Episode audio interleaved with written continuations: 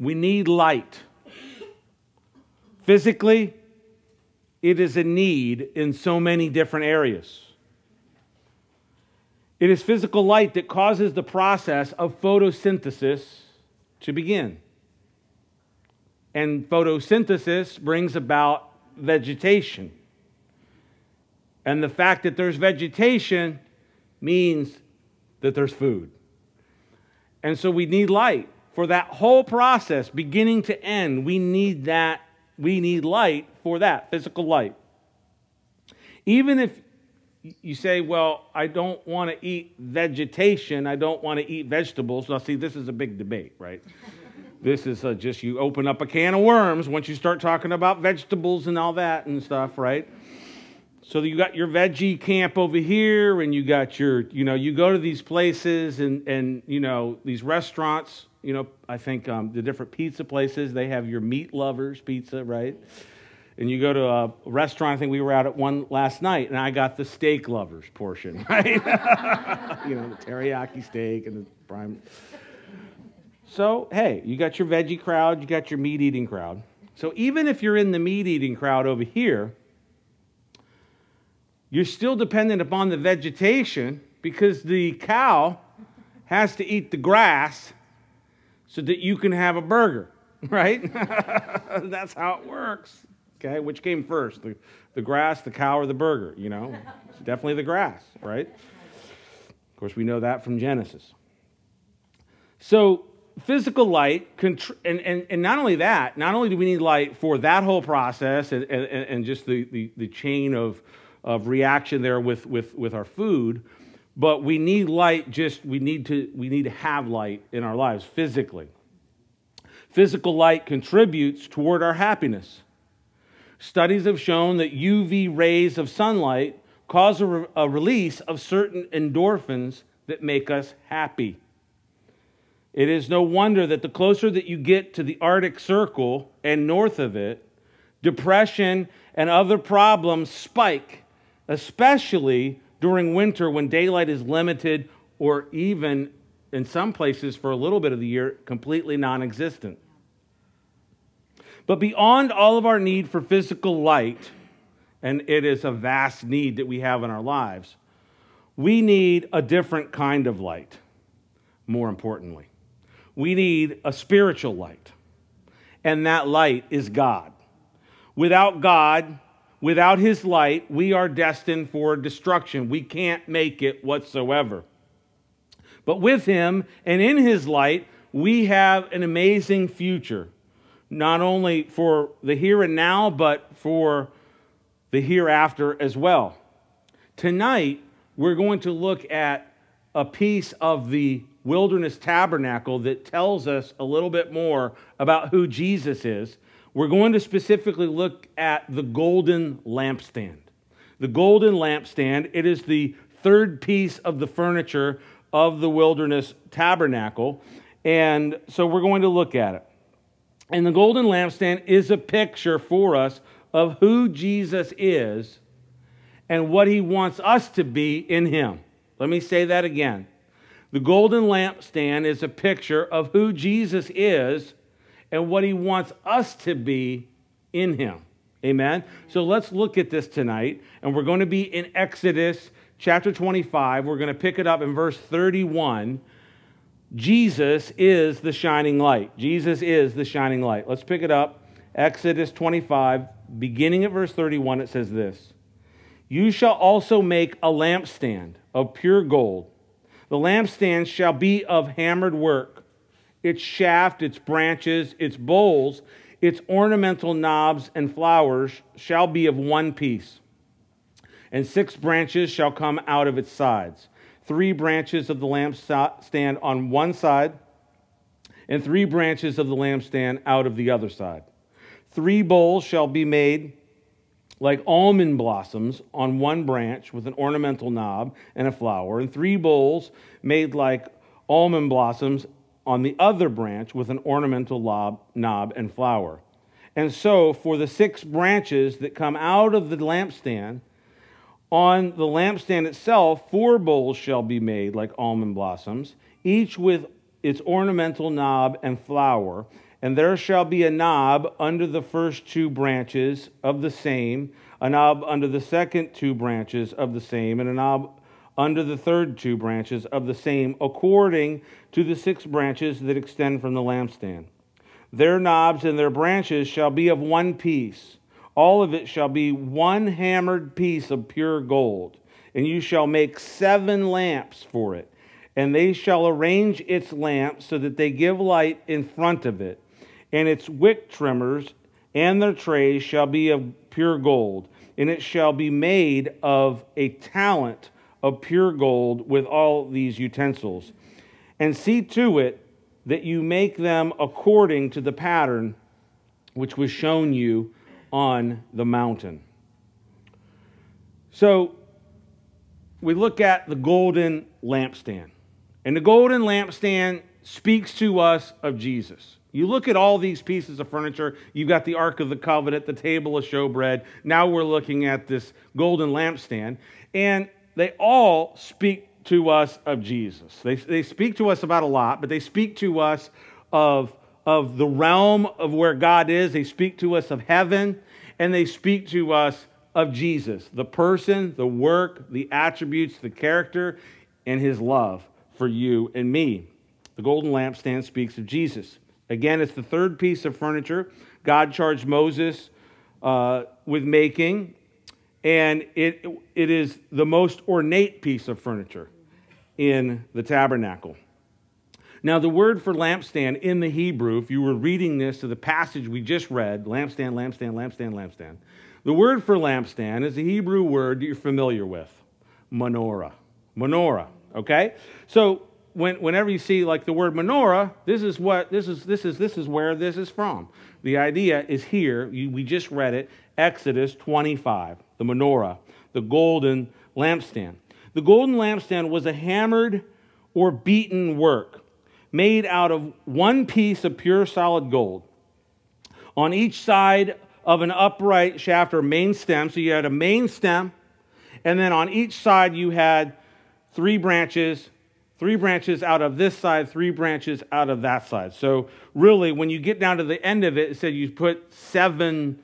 Um, seven lamps on it, that's because you had the one main stem and then you had three branches that, that would extend upward on either side. And each branch had three almond flowered shaped cups uh, and these bowls that would, that would have. Uh, that would carry, carry oil and, and such, and then they would be trimmed with the wick trimmers and all that. So you had the seven lamps of the menorah of the lampstand, the seven lamps that were placed upon the menorah. The seven lamps of the lampstand, what was the purpose of it? The purpose was for light. The purpose of the lampstand was for light in the tent. The lampstand, the, the, the lamps were to be lit, and they were to be, they were always to be lit. They were to be lit continually. And so one of the jobs of the priests that, that, that God consecrated and that God had Moses consecrate unto him, unto his service, one of their jobs, among many jobs, one of them was to keep those lights on the menorah, on the lampstand, burning, and it would be continual, continual. And it was serviced by the priests in the morning and at sunset. Every morning, they would come in, make sure everything's everything's going, you know, kind of like, you know, Kennedy's tomb, but, you know, not like that, but like for real, like keeping it lit. you know, all throughout the night, come in in the morning, and then before at sunset, it was to be made sure that it was lit. Now, the amount of gold required for this piece of furniture and its accessories was a talent of gold, which most scholars believe to be about 75 pounds of gold. So this was a this was a it's a piece of work and 75 pounds of gold. Wow, wouldn't you like to have that? 75 pounds. Do the math. 16 ounces per pound, 2,000. No, okay, yeah. They did a calculation, by the way, of the materials of the tabernacle and the temple. Well, I don't have the, the, the, the number in my head of the, uh, wilderness tabernacle. But I did do the math one day of how much the, the, the, the temple would cost in today's money. And it was, a, it's literally about $9 billion. So, that, so God's temple in Jerusalem would, would be about a $9 billion. So, you know, he's pretty, he's pretty ornate. You know, God's a pretty ornate. You know, to talk about the Crystal Cathedral, it's like, you know, no, this was the, the temple of God. You know, because it was a lot of gold. it was a lot, a lot of gold. So, um, so the purpose of the lampstand, let's, get back to that. The purpose of the lampstand was to give light to the interior of the tabernacle. The tabernacle was like a tent. tabernacle was a closed tent. And so once the priests would go into the tabernacle, they would come in through these, through these flaps of the tent and once they were in there, there was no natural light in the interior of the tent of the tabernacle. And so you had, it had to have its own light, it had to have its own lighting system. And this was the light of the tabernacle. This was it the lampstand. The lampstand was the light source for the inside of the tabernacle. And so all the things that were commanded by God to be done inside the tabernacle could be done. And there were many things. There was keeping the bread on the, on the table, on the showbread, and we talked about that last week. And there was putting oil and keeping the lamps going on the menorah. And there was keeping incense burning on the golden altar, and we'll get to that at some point the golden altar of incense. And so there was a lot of things. And then, of course, there was the, the Day of Atonement when there would actually be a whole consecration and blood anointed or placed on the mercy seat, right? So there was all kinds of stuff that needed to be done. And this was the light source so that those things could be done. It was light from the lampstand, the menorah, that made this, this service unto the Lord possible. The golden lampstand points to Jesus. Uh, this was the light of the tabernacle for the inside for service to God. And John speaks of Jesus in John chapter 1 as being the true light. In John chapter 1, verse 9, we'll have it up on the screen. This is John's gospel. He said this This was the true light which gives light to every man coming into the world. And so he's speaking of Jesus, and what is he saying about him? He is the true light. He is the light. And then he goes on and he's talking about this true light coming into the world. And so, so, so the light of God, Jesus, who is the light, is coming into the, the world. He's the true light. And he's got this little bit of commentary about this true light that's coming into the world. So the true light comes into the world, but the people liked darkness. They liked their darkness. They didn't want, they, they, they you know, it's kind of like a, you know, cockroaches or something. You know, you turn the light on and the cockroaches scurry and go, you know, no, we don't want to, you know, give us our darkness back. And, and that's literally, you read the first few verses of the Gospel of John, and that's kind of, you know, it's kind of how it reads. It's like, here the light of the world, the true light um, that, that every person needs on the face of the earth. And here he comes, he's coming into the world. And the commentary is, men loved their darkness. Men loved their darkness. And uh, he says this, but men did not like the light because their deeds were evil. So, this is the, the situation. This is the situation that exists on planet Earth even right now because people need the light of God in their life. They, they, they, they have the physical light, they have all those things that they physically need. They're just not aware of this great spiritual need. Um, and literally, they're, they're they're literally groping around in absolute darkness. And they're, I mean, if you read the Bible, if you look at what the Bible says about people who are without God, are literally groping in the darkness and are dead. They're dead. It's like it's, it's already the zombie apocalypse right now. We're living in it right now. Just walk outside, go to the mall, walk around. It's a zombie apocalypse. Darkness and dead people with bodies walking around. This is the, this is the description of every person without Christ. This is how the Bible portrays it. So Jesus came in to the world. He brought the light of God.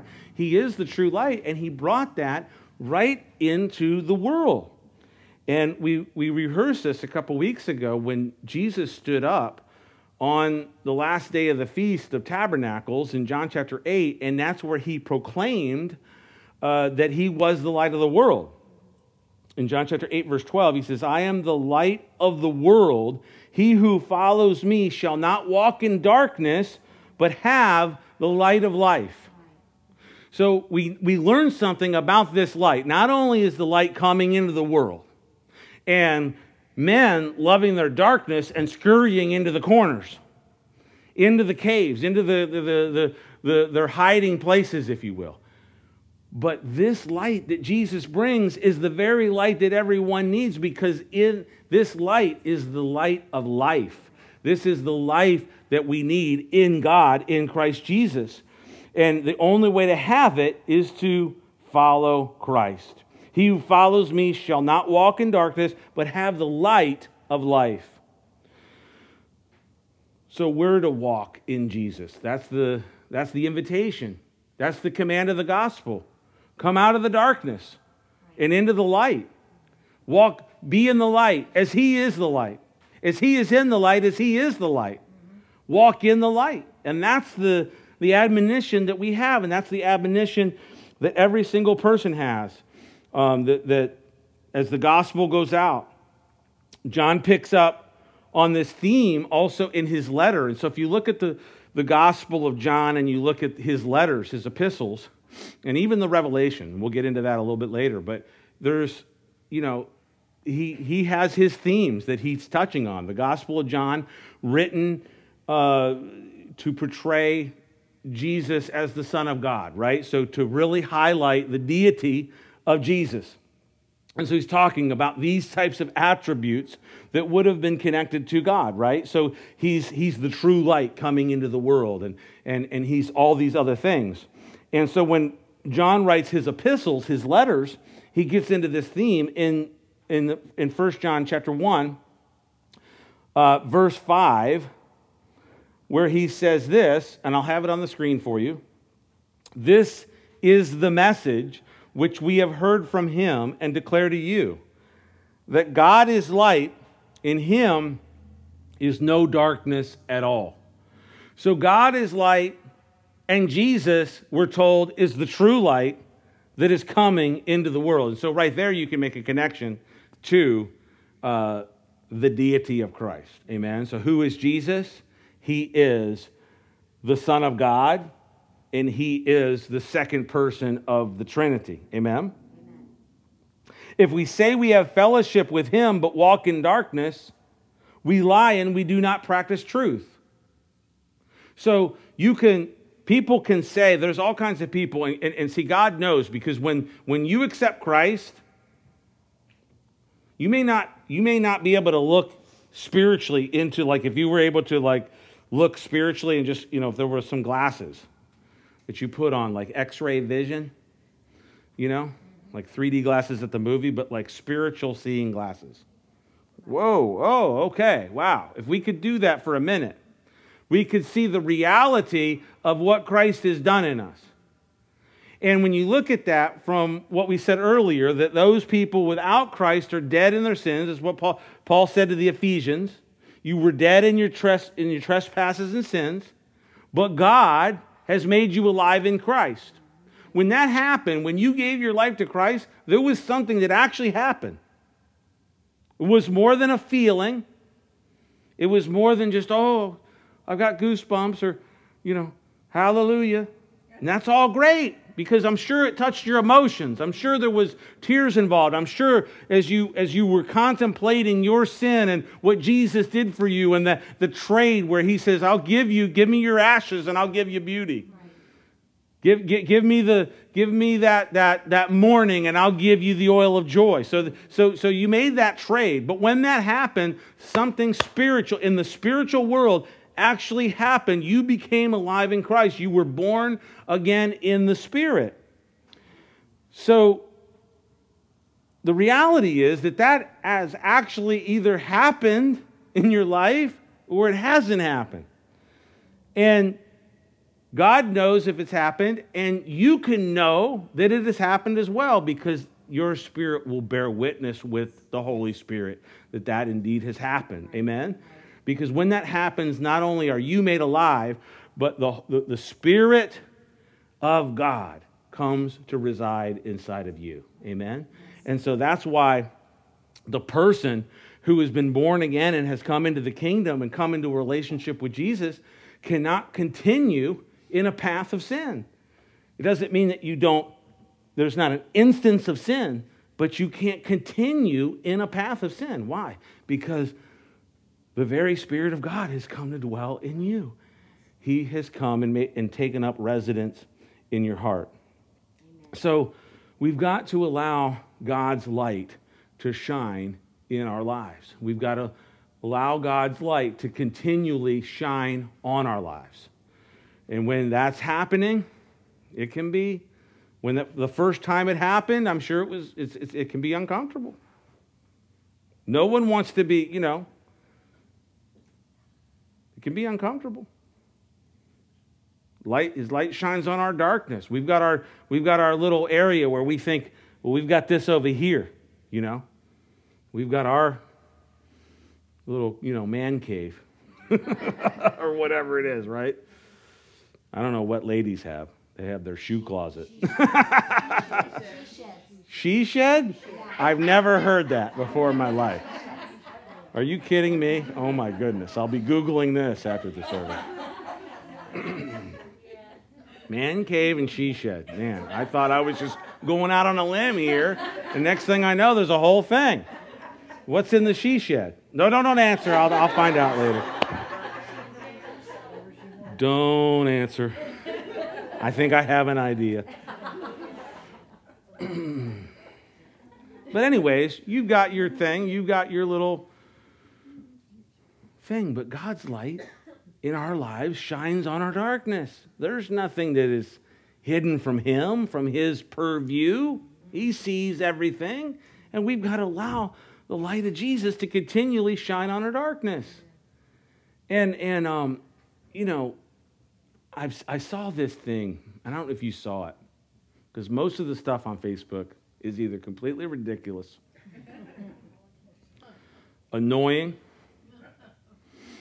but there's actually there's actually some funny stuff that will literally have you uh, rolling. and then every once in a while, every once in a while, there's something like, wow, hmm, that's pretty pretty good. And I saw one of those recently.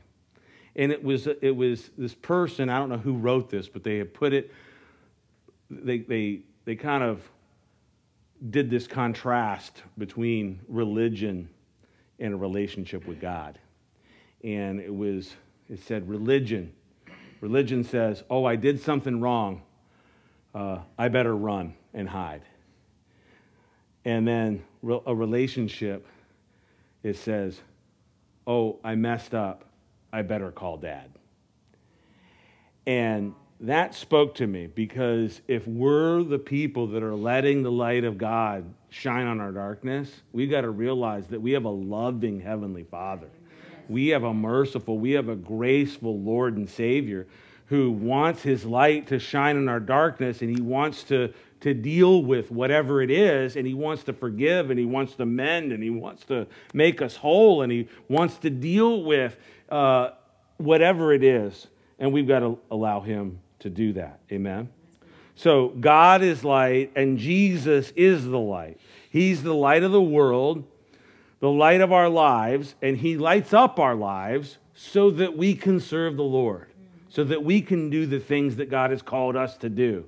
That's why he gives us life, and He gives us this life to live for Him, and it's His life, it's His light that lights the way. Just as if we were priests in the holy place, placing the bread on the table, making sure the wick trimmers on the menorah were all good, making sure the incense was burning on the golden altar. As we're serving the Lord, we're having our time with the Lord that's represented with that bread, that, that dining with Christ that we talked about. We're having that, and we'll get into it. The, the, the incense burning on the altar speaks of our, the prayers of Christ and the prayers of the saints before the throne. And then we have the light of life in the menorah. Amen? And we need that to conduct our lives in God, to serve Him. Amen? Amen? So, Jesus is the shining light, and Jesus, secondly, tonight, wants you to be a light. He is the light, but He wants you to be a light. So, the lampstand, it speaks to who He is, but it speaks to also what He wants us to be in Him.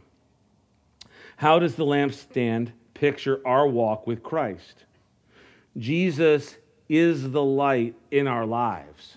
Amen. Jesus is the light in the lives of his people. Let me say that again.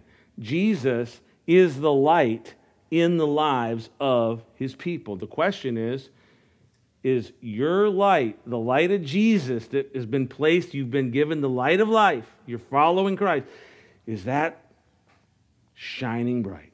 Is that shining bright? Because people will know. I mean, you know. You know when you come into contact with a believer.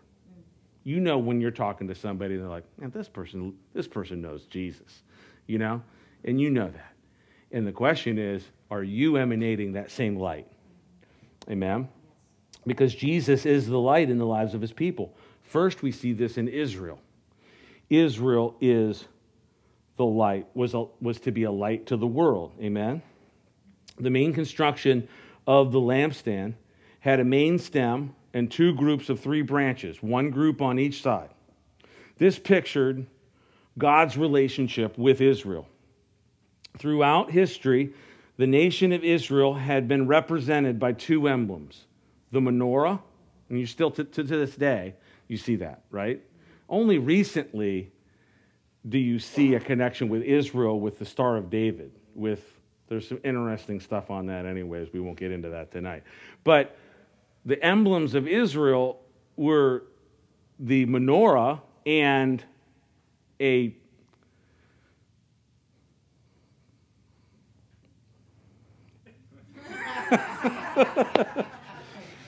a vine, a, a, branch with like grapes on it. In fact, you can Google it not now, but look up the look up the logo for the Ministry of Tourism into uh, Israel. And what it is, is a picture of when the two, when the spies came back and they were carrying the stem with the grapes and everything, and, and they came back at that point, I think it's es- Eshcol, you know, that's where they made the crossing. And that's, that's, that's the picture. So you had the menorah and you had the, the stem, the vine, really, with these branches with the, with the fruit. Okay? So those were the two uh, emblems of, of Israel. And, you know, Israel had problems living up to, you know, these pictures that God had, had, had placed there for them to be these, these, these, these really these, these things that they were to be to the world. And and, uh, and so you had times when um, you had times when the, the lamp went out, right? When in 586, when the Babylonians came in, Nebuchadnezzar, okay, he destroyed the temple. The, the Solomon's temple was destroyed. So what did that mean? That meant that the lampstand went out. The lights went out in the holy place. There was no more holy place. In fact, we see those articles, these pieces, and it doesn't tell you which ones they were, but remember when Belteshazzar has the, has the, has the, uh, the banquet in Daniel 5, I believe it is, and, and he's like, oh, you know, and, he, and he's just getting, you know, probably just, just, just sauced, you know, and he doesn't even know that he's, this is his last night. And, um, and uh, and so he's just like, oh, well, go get the go get the articles from the temple. You know, they had them in storage. You know, and uh, and so they're just just it's just a, it's a full on mockery of of everything until he sees the handwriting on the wall, and uh, realizes that the the Persians are literally at the gate and they took it they took the city that night. Um,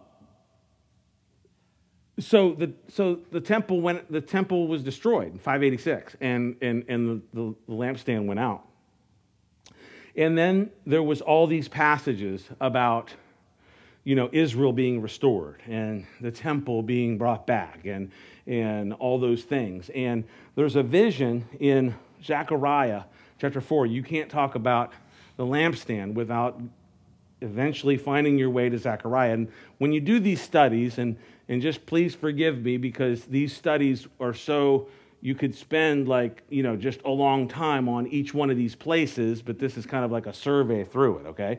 So you get to zechariah where zechariah has a vision of the lampstand and basically it's the lampstand in the vision you have the lampstand the menorah and in the in the vision you had these two olive trees that uh, were producing uh, oil from the olive trees, and the oil was coming down through these pipes right into the bowls, right? And so Zechariah is like, you know, thank God for like the Bible people that saw visions and stuff and just said, What is it?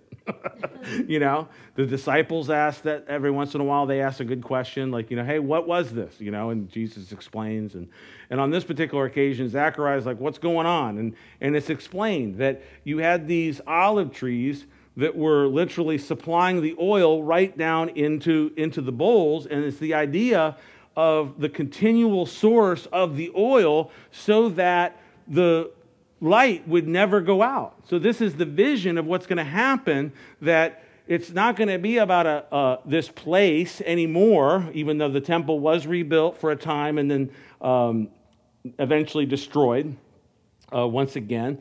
Uh, but there was, there's com- there was coming a time, the prophecy is about coming a time when the, oil is going to be supplied directly to the menorah and there's going to be a continue, continuous source and it's never going to go out. Amen?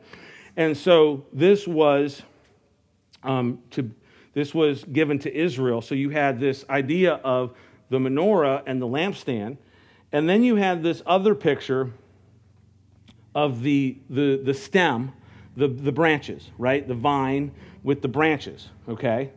So I know this is you got you got to follow this, and it's it's it's maybe not like third grade tonight. This a little you know maybe like eighth grade or ninth grade tonight. Okay, um, so so you had so you had you had the menorah, and then you had the vine and the branches, um, and and God speaks to this where Israel didn't live up to to that particular status in that sense, and there's a there's a place where God speaks uh, in Isaiah chapter 5. And you, if you want to, you can turn there, but I'm actually going to read some verses there tonight because I think this is pretty interesting.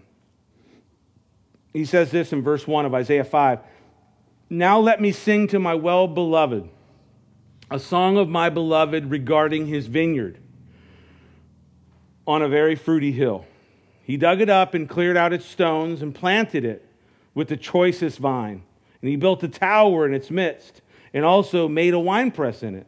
And so he expected it to bring forth good grapes, but it brought forth wild grapes. And now, O inhabitants of Jerusalem and men of Judah, judge, please, between me and my vineyard. What more could have been done to my vineyard that I have not done in it? Why then, when I expected it to bring forth good grapes, did it bring forth wild grapes? And now, please let me tell you what I will do to my vineyard. I will take away its hedge, and it shall be burned, and break, and break down its wall, and it shall be trampled down. And I will lay it waste, and it shall not be pruned or dug. But there shall come up briars and thorns, and I will also command the clouds that they rain no rain on it. For the vineyard of the Lord of hosts is in the house of Israel and the men of Judah are his pleasant plant. He looked for justice, but behold, oppression, for righteousness, but behold, a cry for help. So they were his vineyard that had been planted with the choicest vine, and in the end, Israel had only produced wild grapes. But there's this picture, just as in Zechariah's vision, of this future menorah and lampstand that, that will be just continually supplied automatically and never go out. There was also this idea of this, this, this vine and branches that would, that would ultimately come forth as well. So then you fast forward to Jesus. And, and, and in John chapter 15, he's with his disciples in the upper room. And he says to them, he looks at them, he says, I am the true vine. I'm, I'm, I'm, I'm the choicest vine. I am the true vine, and you are the branches. So, so this was this extension of it to what was going to happen through the gospel being preached by the, the disciples and the advance of the kingdom into the Gentile world. Amen? So, this was Jesus signaling that his work was, was now going to be involved in building the church through the witness of the apostles. So, you had this connection from Israel and then branching out into the beginning of the church. And, you know, Paul makes this whole argument uh, in Romans 9 through 11 about the vine of Israel and we're the branches that are grafted into the vine, right?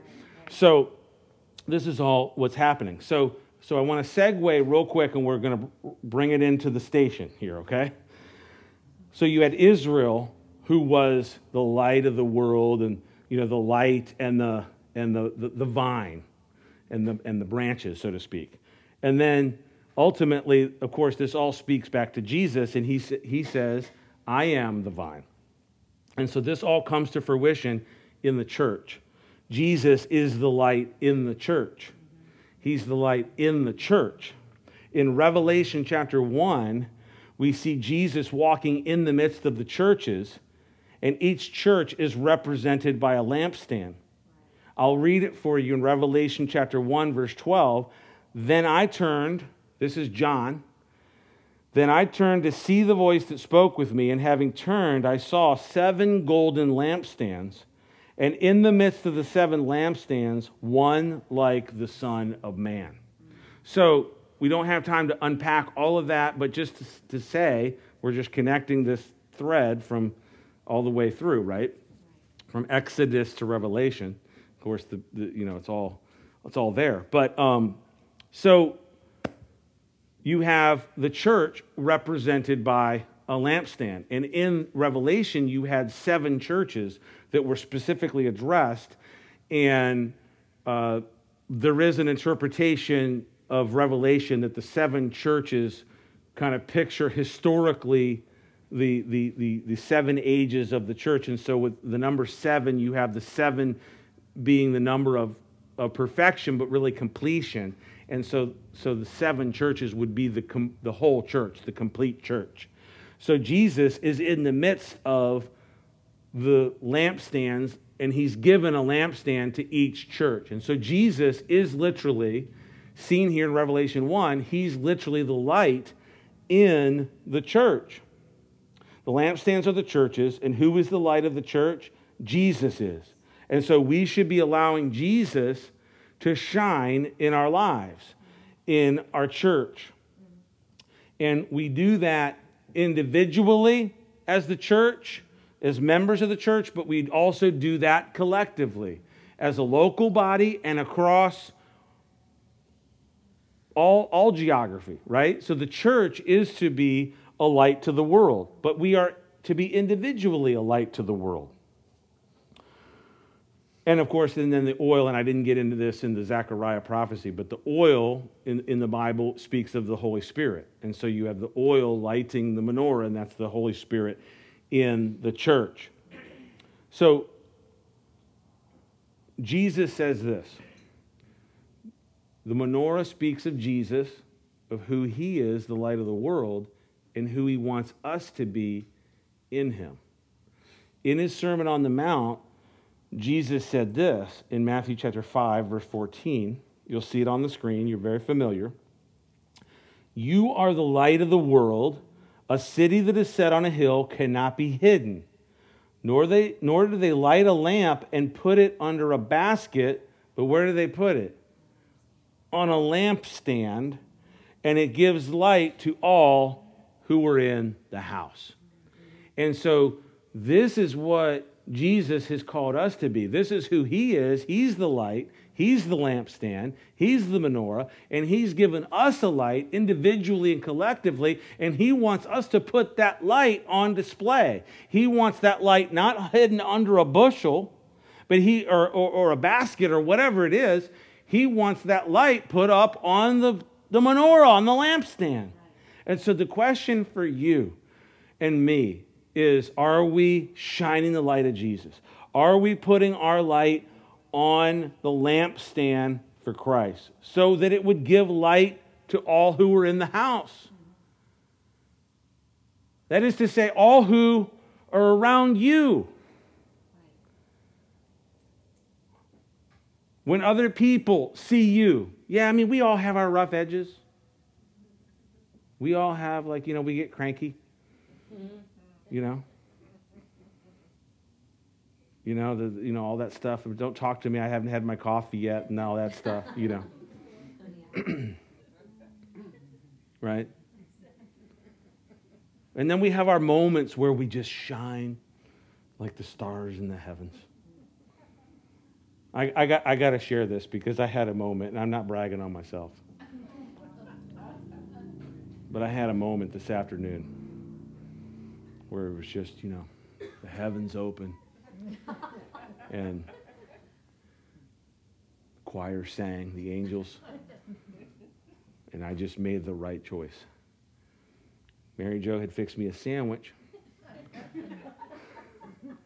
and I was kind of working on the computer, and uh, she had bought this hummus that I really wasn't crazy about the other day, and I had told her the other day, why didn't you get the other hummus? And uh, she had said that this hummus was on special or whatever, you know, so she got this hummus. I said, well, it's not the greatest. But today she she got me, she made me these great, she makes these great little ham sandwiches on the King's Hawaiian rolls with a pickle stacker, you know, really good sandwich.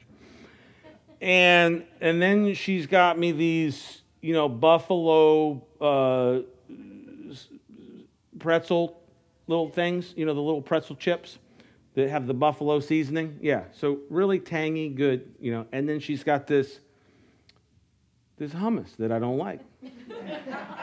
and so she brings it over. I'm sitting at the table. She brings it over and she sets it here on the beside me. And I've got, you know, and I look over at it and I kind of thought about it for a second and then I kind of went, okay and she's, I didn't know Mary Jo was watching me while I was doing this. She saw me go through the whole thinking process of like, she said, You wanted to say something. You wanted to say something, but you decided not to decided not to.